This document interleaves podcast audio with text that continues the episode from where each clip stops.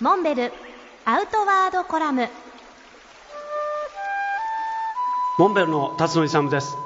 今週もまた元パラリンピックアルペンスキー日本代表の野島博さんにお越しいただきました。いわゆる脊椎損傷はい。という障害を持たれて、ええええ。まあ、車椅子生活、はい。普段は東京あそうです。でお住まいですよね、はいそういう街中で生活する上における不自由っていうかね。あーなるほど、ええ。まあ、トイレにしてもエレベーターにしても整備はすごくされてるんですけども絶対数がやっぱ少ない。どうでしょ。うはい、なので今、開かれた世の中になってきているので障害のあるものも例えば子供を連れてる乳母車を押してるお母さん、インバウンドで海外から来てる大きなスーツケースを持った海外旅行者が同時にトイレも使う、エレベーターも使うですと絶対手数に足りない。そうですね。なので不自由はないんですけども数が少ないことによる不便がかなりあります。なる。ほどね。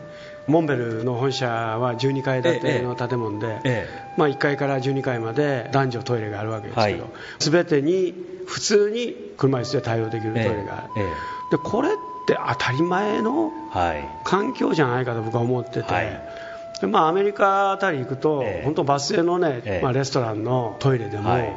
ちゃんとやっぱり障害者が対応できる。ありますね。日本の場合はね例えば本社ビルの12階建てのビルええ。全てに障害者トイレなんて書いて建築確認出すと、はい。まあこんな分厚い書類が来てね、障害者トイレとはこうあるべきだみたいなね、はいはい。そうじゃなくって、ええ。障害を持たれた人にとって本当に必要なのは、はい。車椅子が入って、ええ。取っ手がついてて、え完全にプライバシーが守られる空間があればいい、そうですね。だからもうおっしゃる通り数の問題です。よ、ええまずやっぱり全てのどこに行ってもいつでもええ。ちゃんと対応できる、はい、そうですね。こういう環境づくりにしていきたいですね、はい、うん。そうなってくれると本当にありがたいです。